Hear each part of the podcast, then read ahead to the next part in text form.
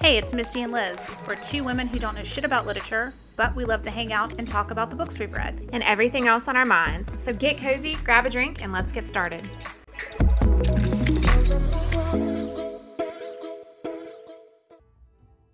Hello, and welcome to Talking Shittiture. I'm so glad to see you. We haven't done this in so long. I know, I know. I'm glad to be back. Ida completely messed us up She did. Big bad bitch. all the way from Louisiana to New York, She was just all over the place. I know. Just Crazy. road trip over there. I wonder if she Stupid. had any good music to listen to. I don't know, but I hate Good her. music or an audiobook makes a road trip go by so much faster. She was probably listening to our podcast. Probably. That's why she couldn't stop the car because we No. were too good. She had to Too drive around the block good. again. She had to binge us. She did. Mm-hmm. She did. Sorry, y'all. We didn't mean for that to happen. No, no, no. So Okay, in other news, I know that you're not going to talk about this, so I thought I would say congratulations on your new job. thank you. Most people don't know that my sister Misty recently quit her, what do you call it, like a corporate job Oh, it's a corporate job. to start writing, and she got hired. I don't even know what your position is. I content lead. Content lead on a website. Right. So it's a job of her dreams right now. Right. It's like a step in the few steps in the right direction. Yes. So I'm very proud of you. Well, thank you so much. I didn't think it would happen that fast, but it was definitely so fast. You quit your job like four months ago. I did, and I got to ha spend summer with my kids, which is exactly what I wanted. And, and then, And then you're like, I don't want to ever do that again. nope, uh, first and last time.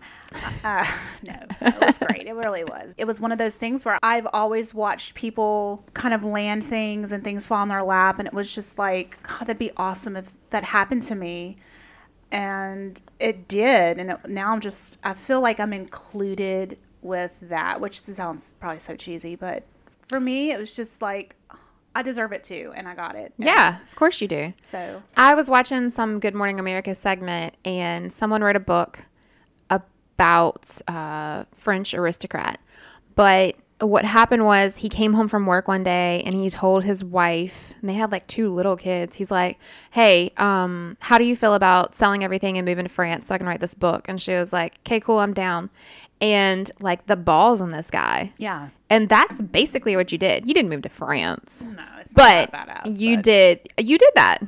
It's yeah, and I, there's been s- recently in the past maybe five years or s- or so, I've noticed a big trend in this kind of second act for for people, you know, for for parents and people adults that you know you go to school. I'm gonna be a, you know, I'm gonna be a IT person, uh, you know, whatever. So you can fix my phone. Right. So I'm gonna, you know, I'm gonna work in IT. I want to do computer, all that stuff, and then just have like a reawakening of like, this isn't what I want to do. I'm happier doing this. Maybe not, might not be as lucrative. It's not as safe as what I'm doing here, but I'm not happy. You just got to put yourself out there. You do, And you it's really, scary. it is terrifying. It and You is. really have to. So if you are out there and you are thinking, I'm not happy doing this, but I'm comfortable, I have a goal of waking up and being excited to do something, this is it. This is me telling you, Do it. do it. Because the worst that's going to happen is you end up not doing it and you're back in the same boat. Exactly You where you are. are right now. and you will always have regrets and no regrets, babe. no regrets. So that's my soapbox for today. It's our therapy sesh. That's it. Okay. So while you're over here, like starting new career moves, the most interesting thing that happened to me was I got a prank call.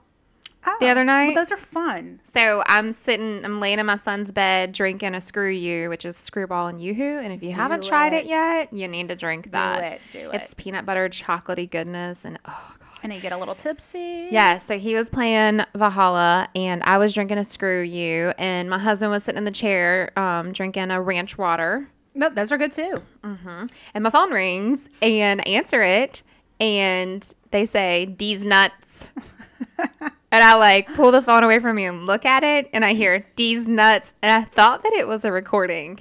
I Car died warranty, these nuts. So I give the phone to my husband. I'm dying laughing. And I said, Ooh, tell him the nuts joke. And so he says, What do you call nuts on the wall? And they go, walnuts. And he said, What do you call nuts on your chin? And the kid, or whatever it was, said, Chin nuts. And Jamie said, My dick in your mouth. And hung up the phone. And we died laughing. How old do you think these kids were? Oh, they were probably 10. Oh, good, good, good. Maybe you should get the Parenting award? right. Are they contributing to the delinquency of a juvenile? Probably. My juvenile was also in the room, so I Right. just covered his, his ears up, Yes. and I like swished my hands back and forth to try to make more sound on his ears, like a moving earmuff, Right. While my husband said the punchline.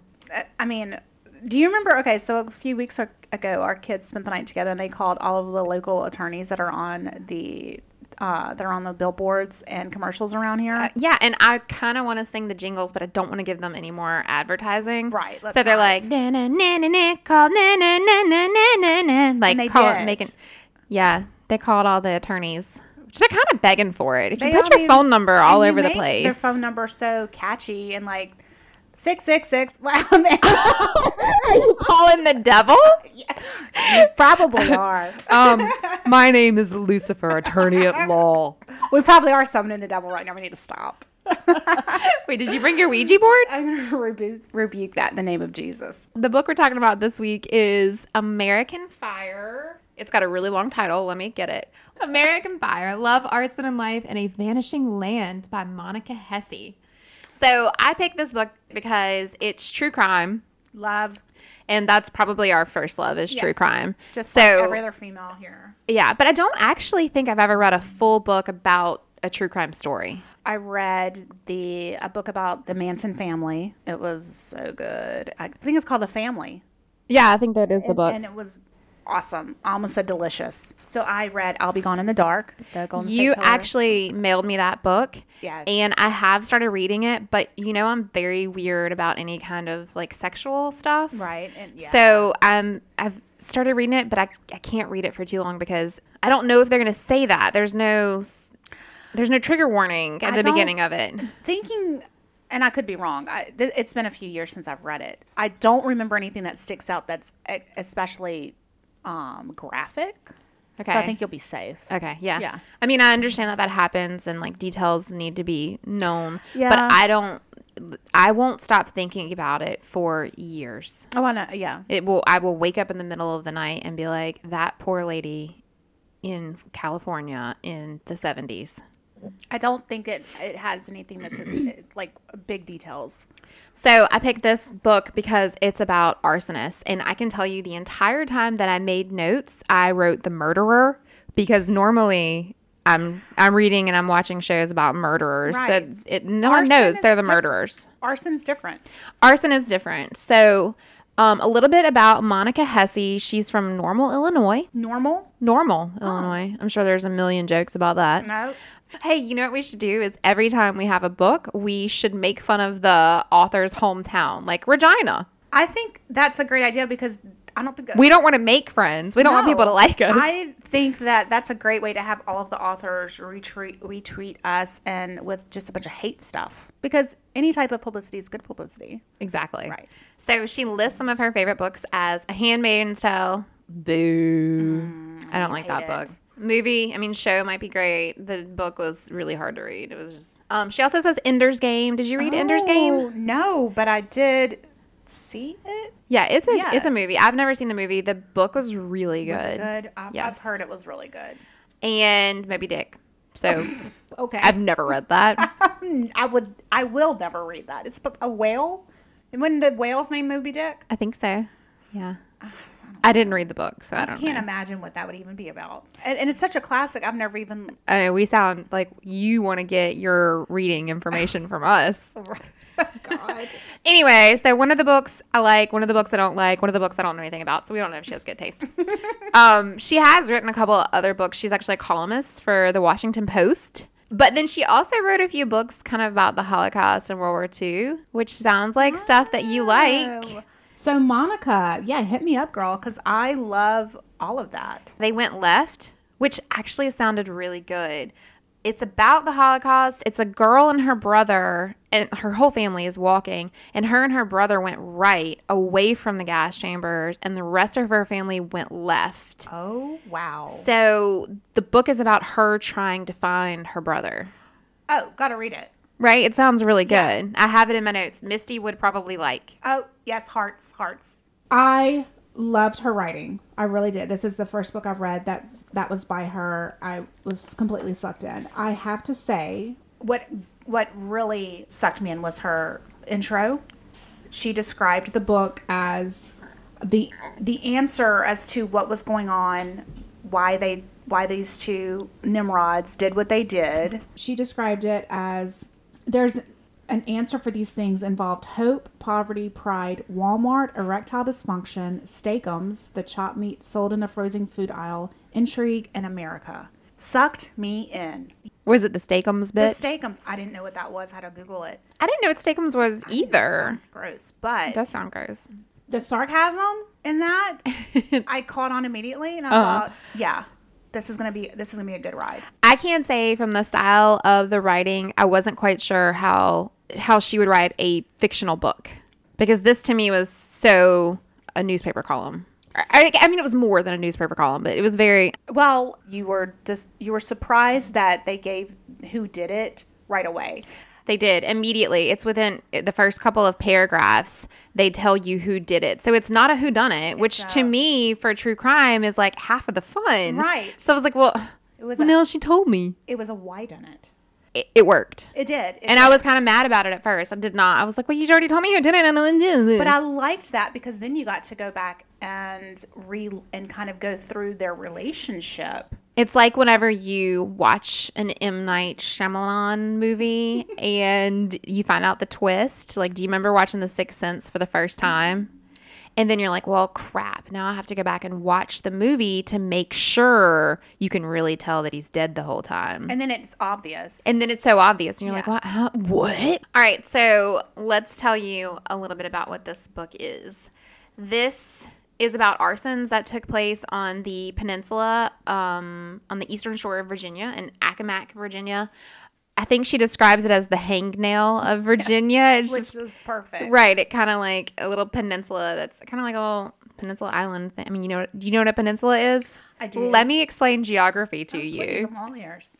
this could not have happened just anywhere because of the way that that town had gone through its economy Right. had risen and fallen then this place was distinctly set up for this to happen so in the 1910s this area had just the highest valued crops of anywhere in the countries so they were Countries? in the countries highest valued crops of anywhere in the country Okay.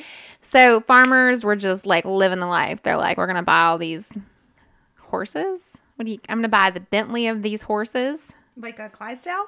Yes, they had so many Oh Clydesdales. my God, and if you Red had lights are everywhere. if you had eight Clydesdales pulling your wagon, then you were more than people had. Bougie. Mm. Yeah. Okay. Yeah, so because they were doing so well economically, they were adding more and more buildings. Like the farmers would have a house and then they would be doing well. So they would add another house kind of connected by a hallway. Right. And then next year, maybe they'll add another one kind of connected. They ended up building a couple of hotels and cafes and stuff because it was such a good, prosperous area. And then things went downhill. So you know, farmers started losing their houses. So there's a bunch of abandoned houses. And the biggest one was the Whispering Pines Hotel. Kind of reminded me of like Detroit ish. Well, I've never been to Detroit. Well, I haven't either. But like All I know about Detroit is Eminem's from there, and his palms are sweaty and mom's spaghetti. wow. He's from, okay. Well, yes, but also Detroit. You know that was like Oh, the cars. Right. the plants, and it was like booming, booming, booming, and then stopped. And then abandoned houses, economy collapsed. That's Yes. what it reminded me of. It- that's exactly what it was. And then everybody that's there knows everybody. I think that they said they even called them born here's Right. instead of locals. And they could trace some of these people's roots back to like the 1600s. Their families had been on this peninsula.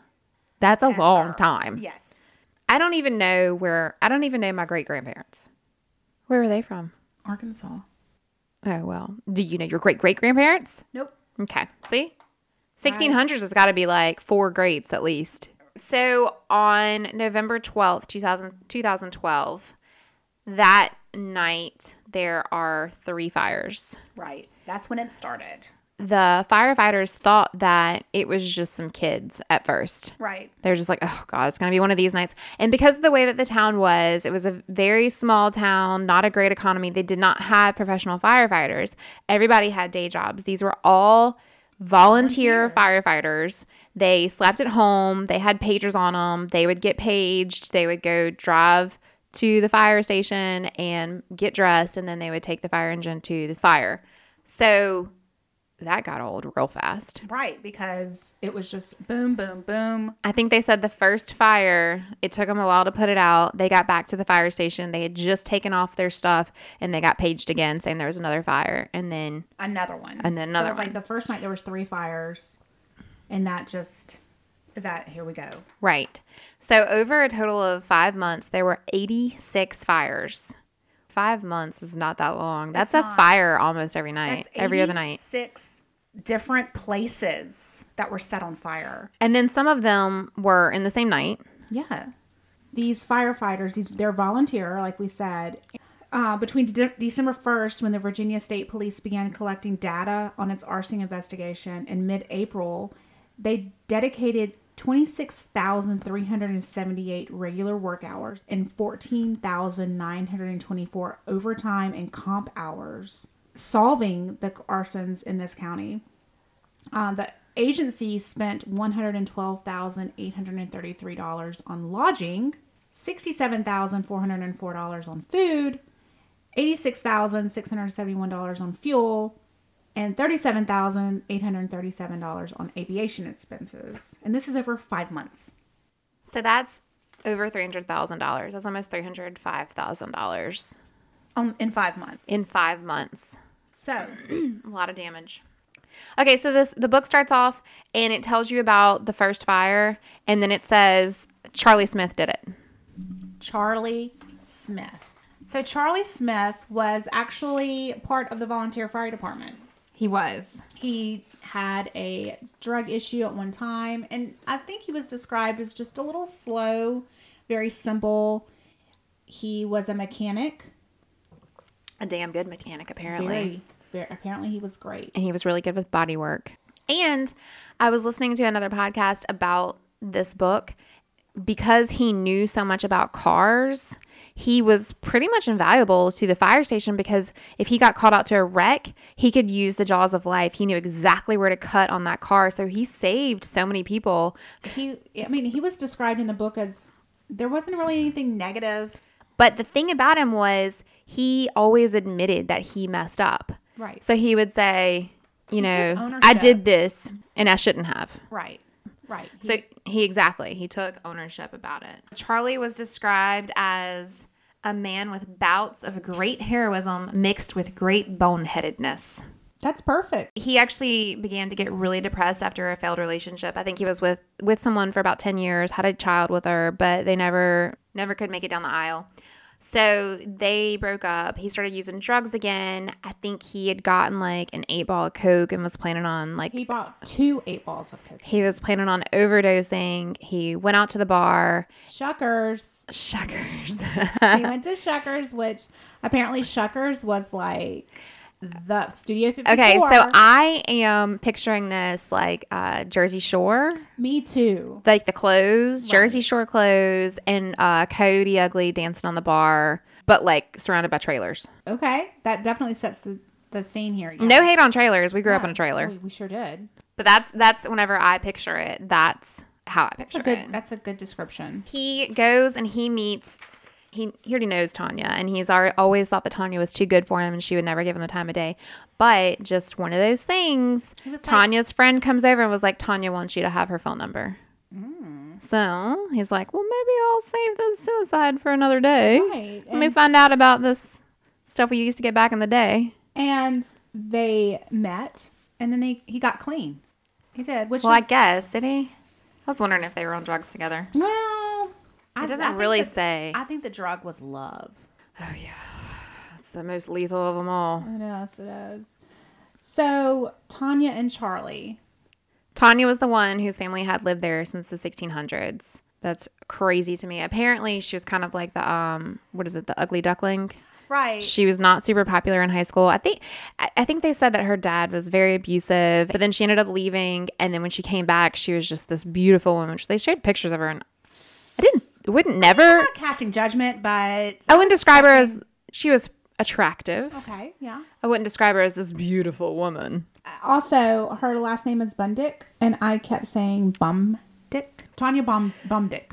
She was the girl dancing on the bar at Shuckers. apparently she in- was Miss. Congeniality of Shuckers. Right. I think they said she wore lingerie to the bar one night. Just lingerie. Like nothing over it. Just lingerie. It wasn't even Halloween. I mean, you do you, boo, but I mean, sh- uh, she had, she was very brave. But everyone, all the women wanted to, they made it sound like all the men loved her and all the women wanted to be her, I gotta go here.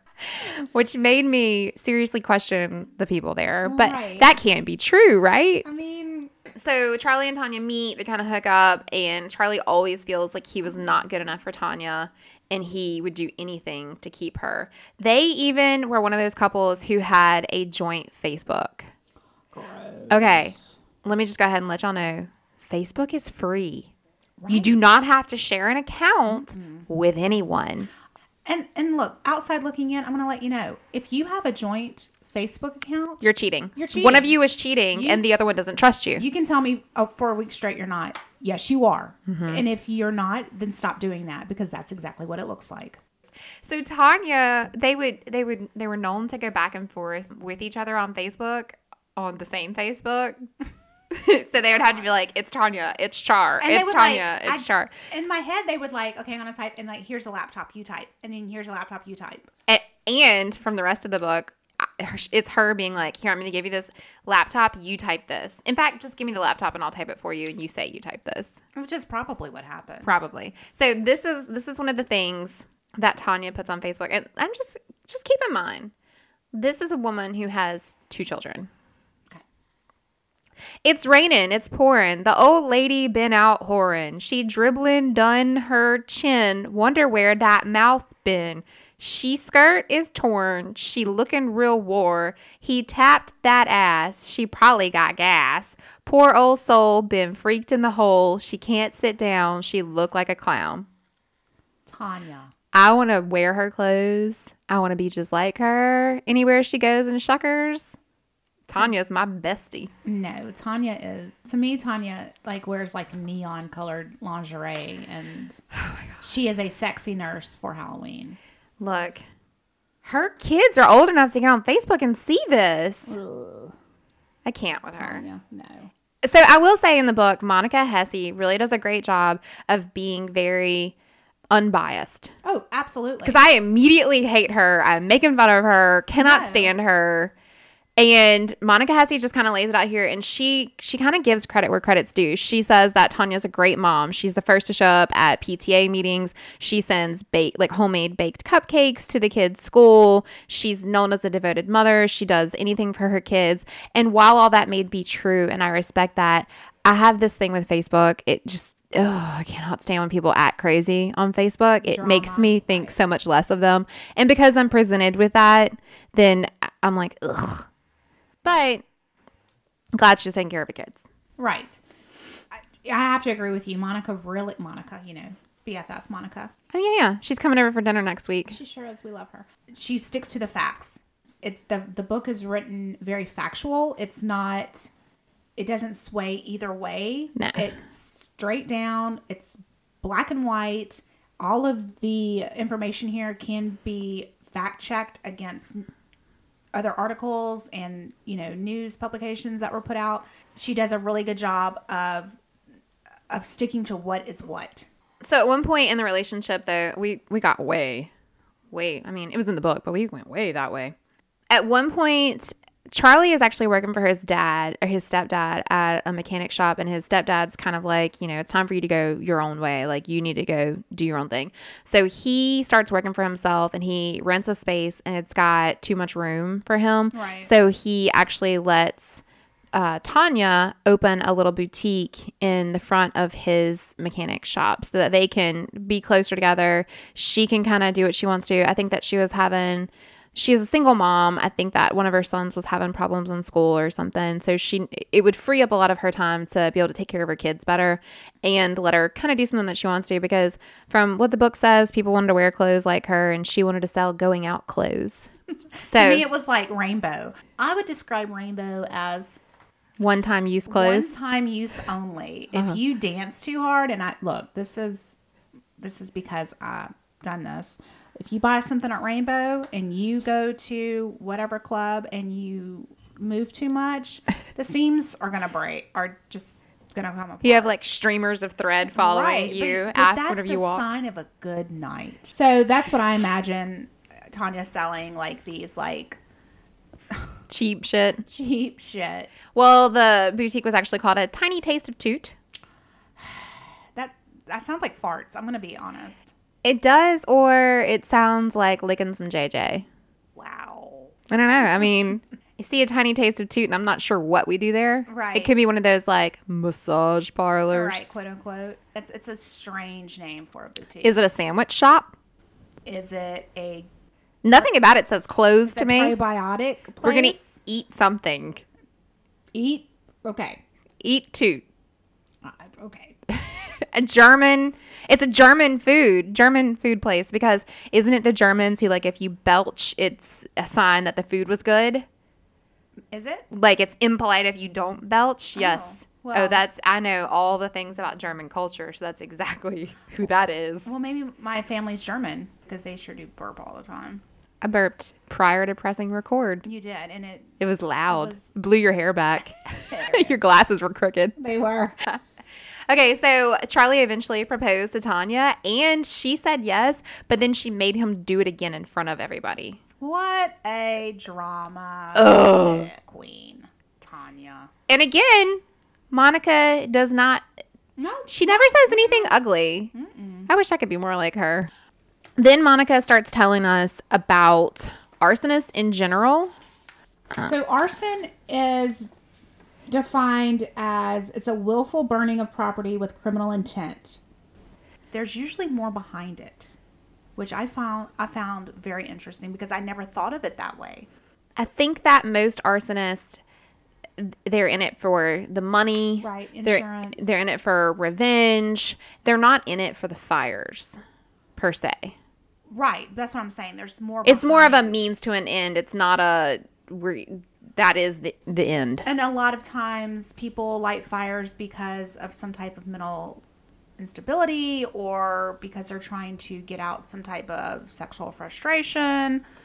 Do you remember the part where she says in the late 1700s, German scientists were the first ones to study arson? Right. They decided that most women were arsonists and the cause was puberty because the trauma of menstruation and sexual development was just too much. While I agree, the trauma of menstruation is a lot, I've never wanted to set anything on fire. I've thought about it. Sometimes you just are, I'm so done, I'm going to just set this house on fire. Oh, like a thing like, oh my God, I'm going to kill you, but like you don't actually kill someone. Right. But, but I'm more like, oh my god, I'm on my period. Let me go sleep for five days.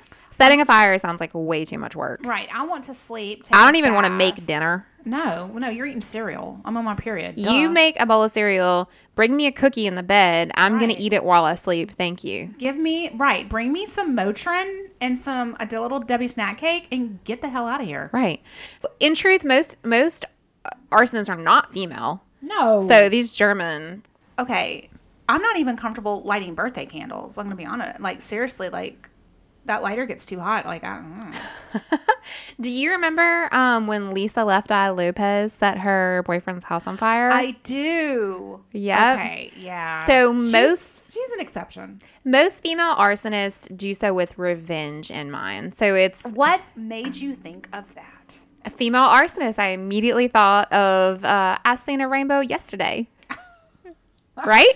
I didn't even think about her, but I think that's awesome that you did because duh. Yeah, I looked it up and she got mad at her boyfriend because they had gone out. He, she wanted to leave and he didn't want to, so she went back home and he had gone shopping for shoes earlier in the day Right.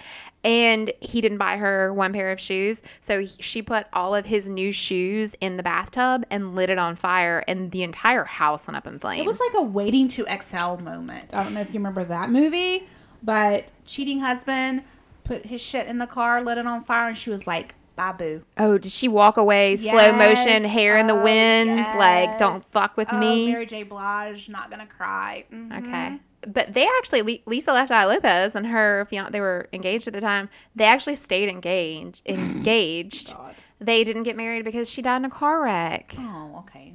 I remember that did, that happened not long, like just a couple of years after she set- set the house on I fire. remember Seeing their mansion on, you know, like the next, like after the fire, and I was like, wow, you done messed up. Crazy bitch. She burnt that to the ground. So she also mentions this lady in the book, uh, Credonia Morende. She's a Ugandan spiritual leader. She was the head of the movement for the rest- restoration of the Ten Commandments of God, which was a cult that splintered from Catholicism. First of all, she burned some things of a guy who did her wrong. Then she burned down the home of a guy who refused to join her cult. Okay. And then later, she took 600. I don't know how she got 600 people to follow her. I, cult leaders are just so impressive. they're I Can't, charismatic. I can't get three friends. And somehow she got 600 friends. I have To you. believe her crazy shit. You're my sister. You don't even count. Right, uh, right. She got 600 people to join her cult. She locked those people in a church and burned it down. God, what Mm. All 600 people inside. crazy. So I don't know what her problem was. Most arsonists are men, below average IQs. They reflect the demographic of the area. So if you're having houses burnt down in a white neighborhood, it's probably a white, White man. person, right. If it's in an Asian neighborhood, you're probably an Asian person or, you know, so on. And most of them actually struggle with substance, substance abuse or have schizophrenia. I, and I love that she Monica included all of this in the book because this is stuff I did not know. I did too. And the story itself of Charlie and Tanya is interesting, but it's these little things that I they're like Easter eggs. Like I because live for Tanya- this. Tanya and Charlie, uh, just as a couple, very, very white bread. Very boring and not much there, Right. which is the reason for the fires mm-hmm. because they were so bored with themselves. I mean, when, when my husband and I are bored, we Drive around, find an abandoned house and set a fire, right? no, I think we go to Lowe's. And set fires? In the lumber section. No, we go to Lowe's, walk around, and talk about all the things we need to do to our house. That's what we do. Oh, did you know that David Berkowitz was actually an arson? Yes, I read. Well, I do now because of Monica. it was told in us the, book. It was in the book, and then I went and looked it up, and apparently he is said to have set up to two thousand fires before he was a murderer.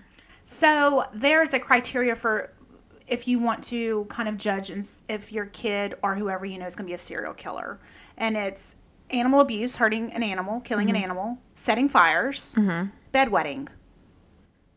So Yeah, but I think that most of the time uh, serial killers didn't grow up in the best home, so well, probably the there's- parents aren't like, "Oh no, little David wet the bed again. I hope he's not going to be a serial killer." They're probably like beating the shit out of him and then locking him in his room for three days. I can tell you that the first time I heard that, my son was maybe nine years old and he had wet the bed recently, and I was immediately worried. You thought he was going to be a serial killer? Well, I mean, you know, he does not do the other two. No, but it was, you know, it was like ooh, he did wet the bed, you know, because I have anxiety, so automatically I go to worst case scenario. Well, my husband almost set his house on fire whenever he was like nine because he was playing with matches on his bed and the entire mattress just poof, like went up. Really? Yes. So he was going to the kitchen and getting like cups of water. Oh my God. It did nothing. Right. I think he said his his brother, who's seven years older, just came home and like started got the hose from outside and was like spraying it and everything. But yeah, Did it? Did he set the house on fire? Did it? No, it ended up just being the mattress because his brother came home like Oh, gosh. just in time because he had gone to the kitchen and gotten cups of water a What couple would you times. do if you came home and your son had set his bed on fire? Well, I can tell you that I was working the other day and I kept hearing the kids go in and out, in and out, in and out, in and out, getting cups of water, going in and out, getting Oh, cups God. of water. My kids set our tree on fire. Your Christmas tree? No, the tree that's outside in the ground. Oh. They set the tree on fire. So the night before, I think Bentley was over here and they said, Hey, can we play with the fireworks? And And you're like, sure. well, I wasn't in the room, but I heard them say it and I was like, No, Right. in my head, because- I'm like, no. My husband says, sure, go ahead, because uh, pff, I don't know, men because then he didn't learn anything from setting his mattress on fire. apparently. So he let him play with sparklers, whatever. okay, we'll see that. Oh, Okay. So that- it was just sparklers. Not like a Roman candle. well, the next day the is whenever the cup thing was happening. They had been holding the sparklers up to the tree, and the entire tree smoldered all night long. I had to go outside with a water hose. I sprayed it for about 15 minutes of sitting there just spraying the tree up and down because it was like a slow burn. Right. Just smoke.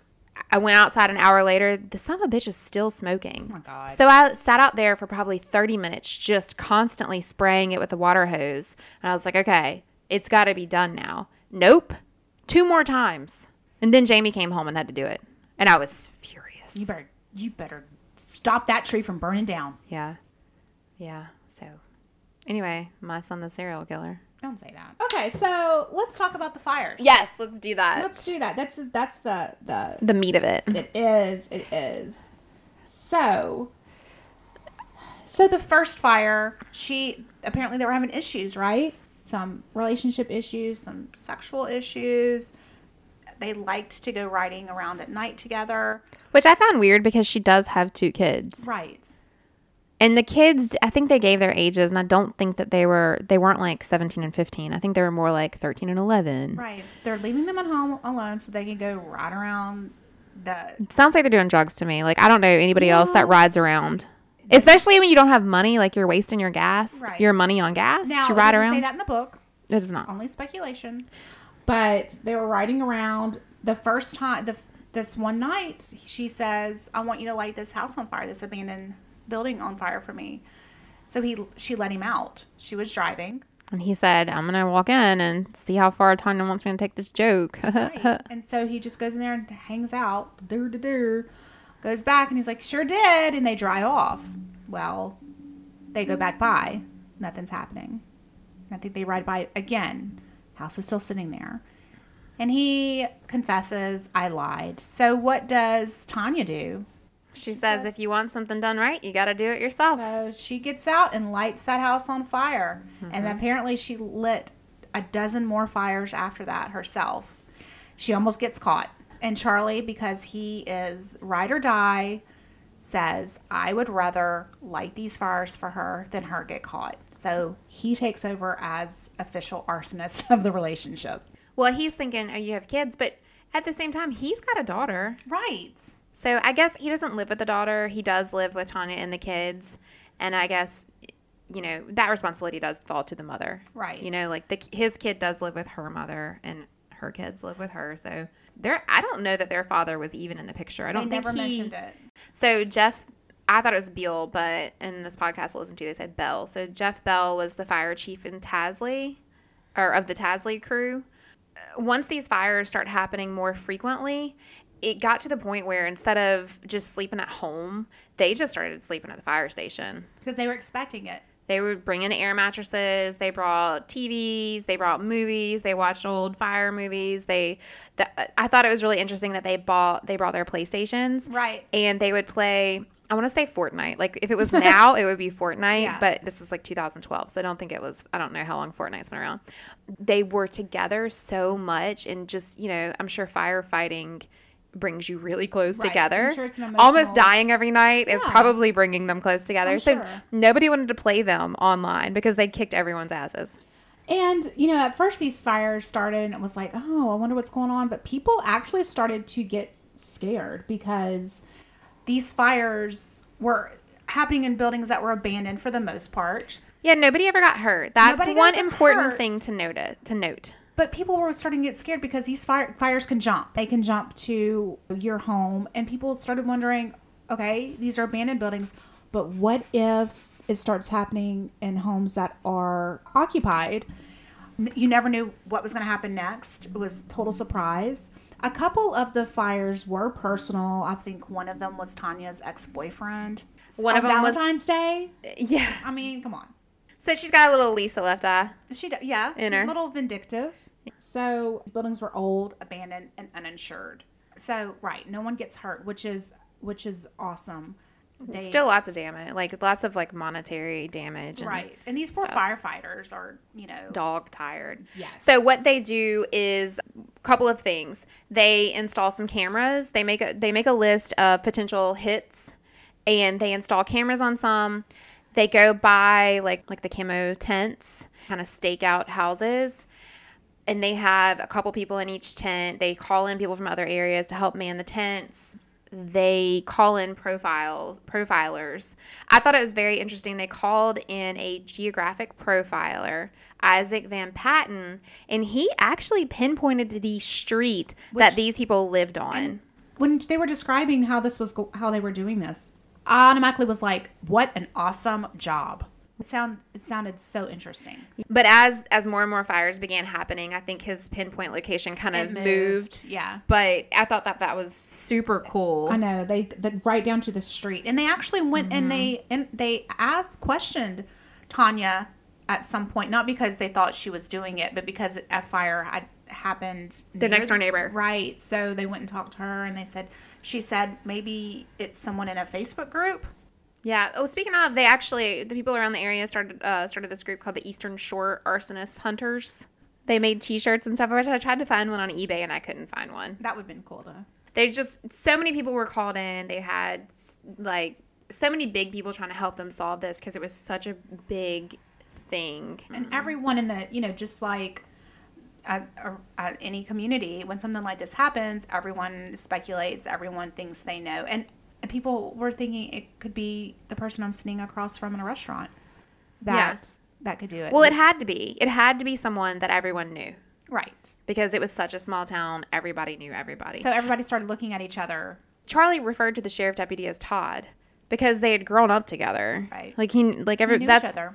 now I'm not running into sheriff deputy and calling him by his first name. no One night there's a couple of uh, officers in a tent watching a house.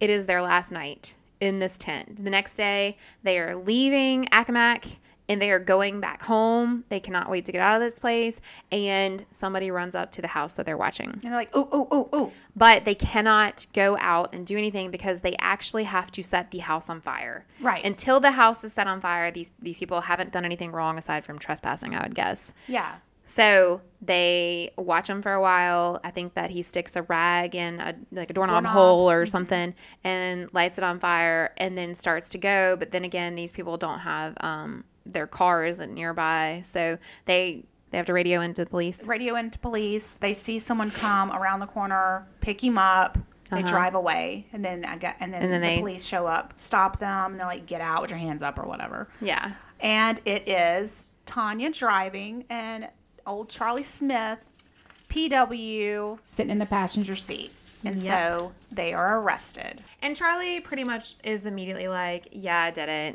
He same as every other mistake that he's made, he admits to it freely. He said, "I did it. I didn't do it alone." But then when he gets to the sheriff's station, he he'll tell you any detail you want to know about some of the fires and the other other fires, he won't fires. even he won't even open his mouth to say I did it. Right. So it's it's like he's trying to protect someone Duh. obviously. What I thought was really funny was during this questioning, Charlie asks if he can have a cigarette, and the sheriff says, "Yeah, sure. Let me go get you a cigarette." And then he comes back in. He's like, "Oh, wait, wait," and he said, "Oh, I need to get an ashtray and a lighter." And Charlie says, "Oh, I got a lighter." I'm sure you do. They didn't search him. No. Like what? They just an arsonist is With the with I guess the weapon in his pocket. exactly. Like you didn't take, you didn't seize that for evidence. no. Oh God. kind of wrapping this up. Tanya didn't do it. She had no idea what Charlie was doing. No, no, they would go riding around at night and he would say, "Oh, let me out right here," and she'd be like, "I didn't even ask questions," and he would just apparently go run and set a house on fire, and then he'd call her and say, "Come pick me back up," and she'd be like, she wouldn't ask any questions. I love dropping my husband off at abandoned houses and then riding around until he not calls even me. a- and not even you know what I love him so much. I don't even ask questions. Why are you Right. doing that? You know I don't. we share a Facebook, so I don't trust him that much, but I trust him enough to drop him off at a house that I've never Mm-hmm. Right. seen. I'm just it's not my business. Charlie says he does it. He does it because he loves Tanya so much, and his dick doesn't work. That's it, That's and his is words. quote unquote. I'm not going to spend too much time on this, but I guess he just got like nervous that he was gonna lose her, and then he got in his head too much. maybe so. He Little was middle worried block. that he obviously wasn't pleasing her in that way. So he was worried if he didn't do these fires, she was going to leave him. Which Because it- I can believe on his part. I can because apparently this made her happy yes. for whatever reason. It was some sort of a release. It was, and so he saw that in her, and he wanted to keep her. willing to do anything for the woman he loved. He was But the woman he loved was not willing to do anything for him because she ended up getting another boyfriend when she was in jail and uh, bailing out of jail. Didn't tell Charlie how she bailed out of jail. Didn't bail Charlie out of jail. they were still planning their wedding. she kept trying to get him to give her make sure that she had a ring. I don't know what had happened there with the ring, but she wanted to get married so they didn't have to testify against each other. But the sheriff ended up showing Charlie these very explicit letters she had written to other men while she was While she was in in jail because they make they make cop- they make copies of that Tanya. hello, they record your Tanya. phone calls. They make copies of your letters. Have you ever seen Lock Up? Because mean, come it's on. all it's right there. You can't confess on the phone at the jailhouse that you did something and then go tell the cops you didn't do it because it's recorded. Ding dong. Frank Dickerson uh, testified as a character witness for Tanya. It, co- it, fi- they find out as he's on the stand that that's her boyfriend. He's a preacher, isn't he? Yes. He's a preacher, and he says there's no way Tanya could do stuff like this, blah, blah, blah. And then uh, the prosecution comes out and says, So, which uh, isn't it true that you're now her boyfriend? And he's like, Yes. I am, and they're like, "You are not a character witness." They're like, Okay, bye. Next. Also, because I am who I am, I found Frank's Facebook.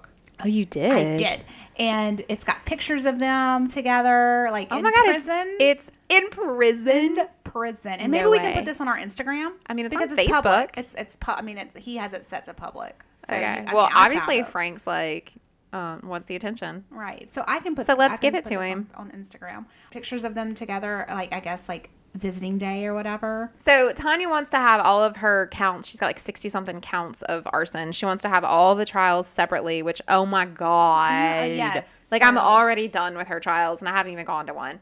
I think the first one, she ends up doing an Alfred plea. Right. An Alfred plea is basically where you say, there's enough evidence to convict me, but I didn't do it. Right. So it's kind of like a cop out. The second one, she's actually found guilty on, and then she's just like, okay, well, let me Okay, just well- go ahead and like plea to the rest of them.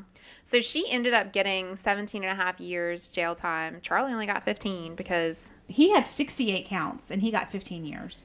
She got 64 counts and had It's to do 17 and a half years. well, she cost the state so much more money because they couldn't have the trial there. right. They had to go across the bridge. They had to pay for lodging and meals and everything for two of her One. trials so far. So that and Charlie only needed sentencing because he freely admitted to it. Right. he admitted to it. So he was remorseful. You cannot be remorseful if you do not admit to it. and they knew. They said Okay. He's being honest.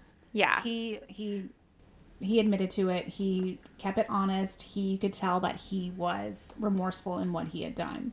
So did you did you read any reviews? I did. I have a couple of Okay. Bad reviews. Yeah, I have a couple of bad reviews too. Because I mean, good reviews are a dime a dozen. They're they're all over the place. And I have a, a good one uh, that I that I wrote down. A good review that was short and it was to the point. I like a good review. I love a bad review. Oh my god, yes. Yes. Have you ever read that bad review about the gummy bears on Amazon? Yes. And the animal, the banana slicer. All right, what you got? Hit me. Total BS from Amber on Amazon. Okay. This retelling is beyond far fetched. These two these are two crackheads who tormented a community and are now profiting from it. Shame on the author for misconstruing everything about the this. story. Oh. Okay. I well, don't know that these people are are profiting off of this. I don't see how they're profiting off. Monica might be profiting off of it. Monica probably is. Tanya was never even interviewed for Uh-uh. this book. So Uh, get your shit together. together, Amber. Amy from Goodreads gives it one star and says, uninteresting. Couldn't get invested in the characters. okay.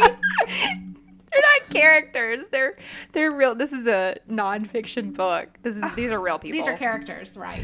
so Connie on Amazon says, I chose one star because the story was, again, uninteresting. These places should have been cleaned up years ago. Old abandoned barns and houses, an eyesore to the county. They should have used this traveling money and expenses to clear the land. Okay. And made Charlie and Tanya do it as community work instead of prison. I do not recommend this book to anyone. Sad that the author had to pull up old crimes like Bonnie and Clyde to put extra crimes in her in her or his book Hello, it's Monica. That's a, a woman's name that had nothing to do with this story. Okay, Connie.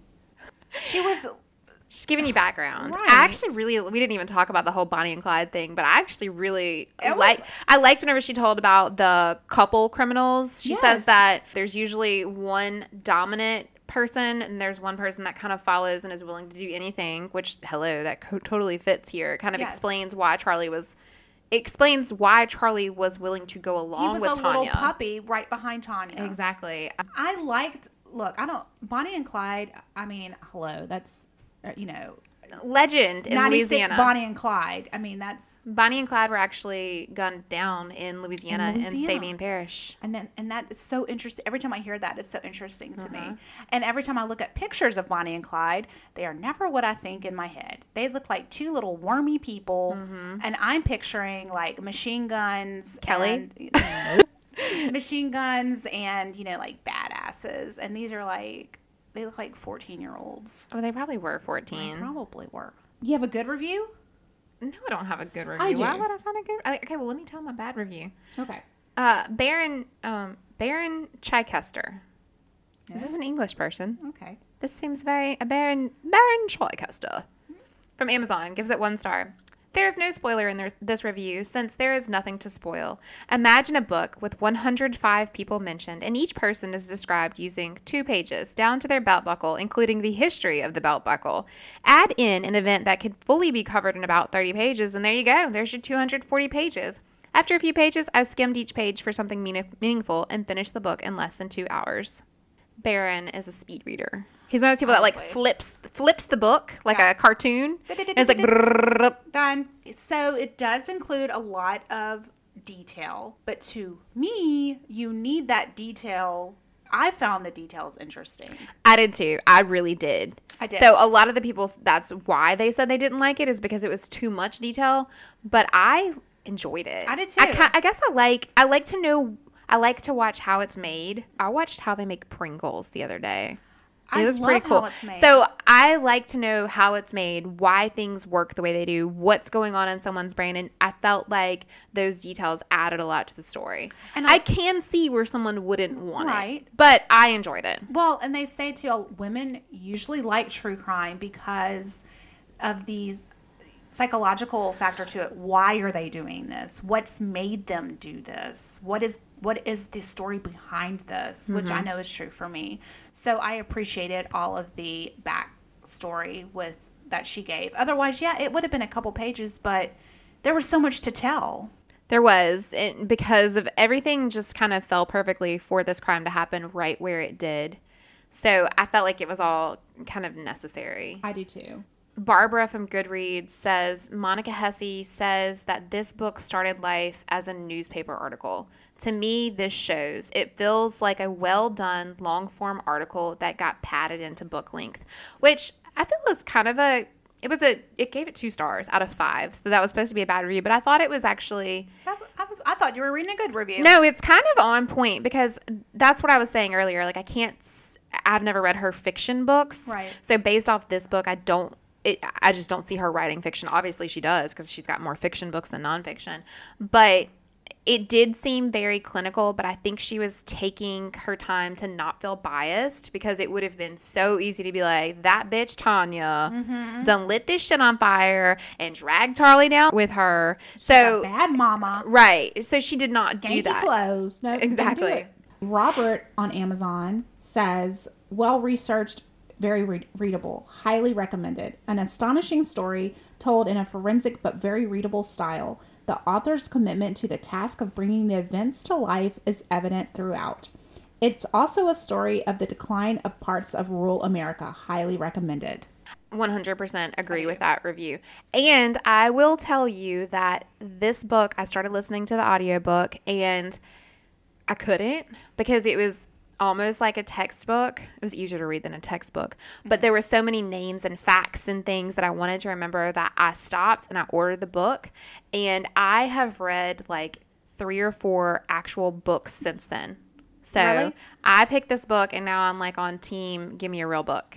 I'm listening to our next book. Are you? I am, but I'm also reading another book too. So if you had to give this book stars, what would you give it? Probably four out of five.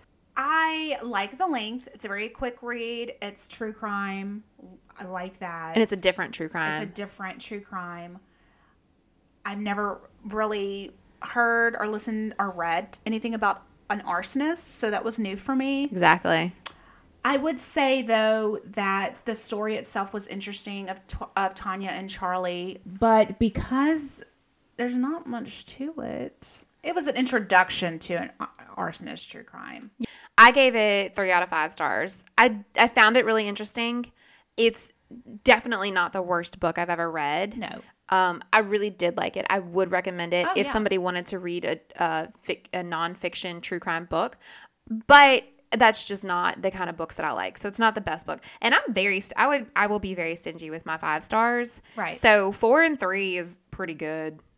And it for has me. something to do with the way that it's written. It's just No. it's just what the book's about. I very much enjoyed all the extra facts, tidbits, um, couple couple criminals, arsonist, mental state. Mm-hmm. I love that. I love that she dragged like David Berkowitz in it and Bonnie and Clyde and the natural born killers couple. I loved all that. And it was so short that even if I didn't like it, it took me like six days on my lunch break to read it. This you was, know, like it was it was so fast, like it's not like I wasted my time. right. All right, tell me about your mug. I had a vision of what my mug, what I wanted my mug to be. Very Catchy and you know, couldn't find it. So I made my mug. Okay.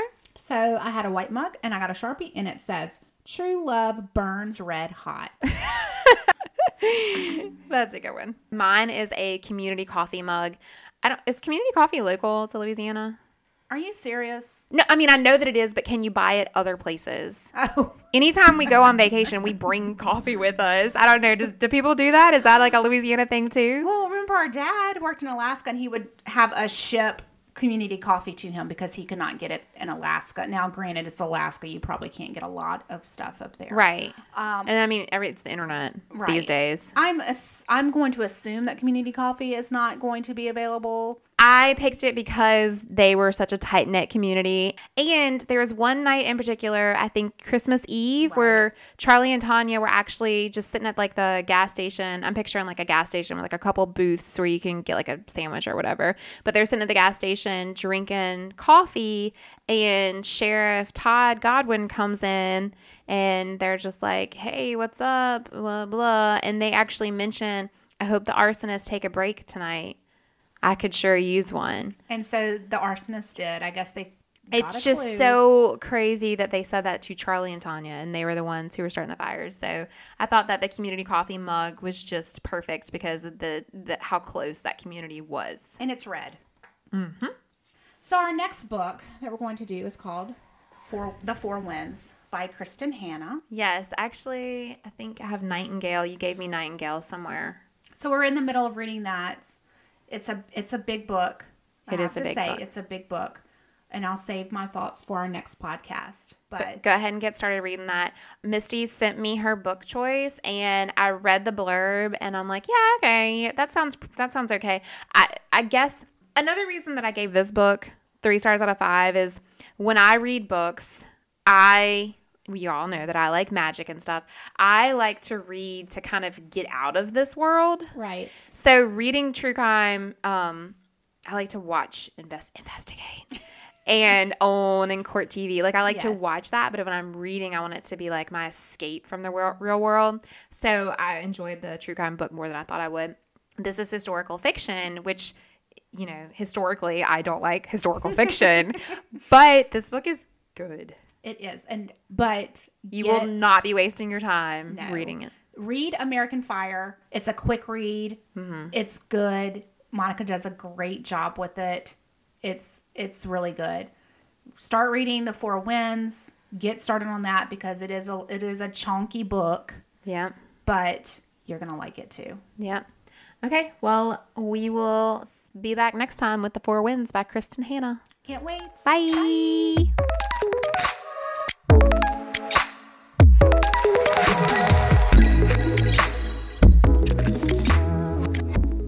I'm Paige, the host of Reverie True Crime. I tell stories of helpless victims, vicious killers, predators watching their prey before they strike, survivors, petty crimes, people we think we know who do the unthinkable, and the dangers that lurk not only in the dead of night, but in plain sight and the light of day. Every once in a while, I'll also tell stories of the frightening paranormal, elusive cryptids, haunted locations, and conspiracies that may be silly or thought provoking. You can listen to Reverie True Crime wherever you're listening to this podcast. Feel free to follow me on Twitter at Reverie Crime Pod. Facebook, Instagram, and even Tumblr at Reverie True Crime. Remember, stay safe, be aware of your surroundings at all times, and take care.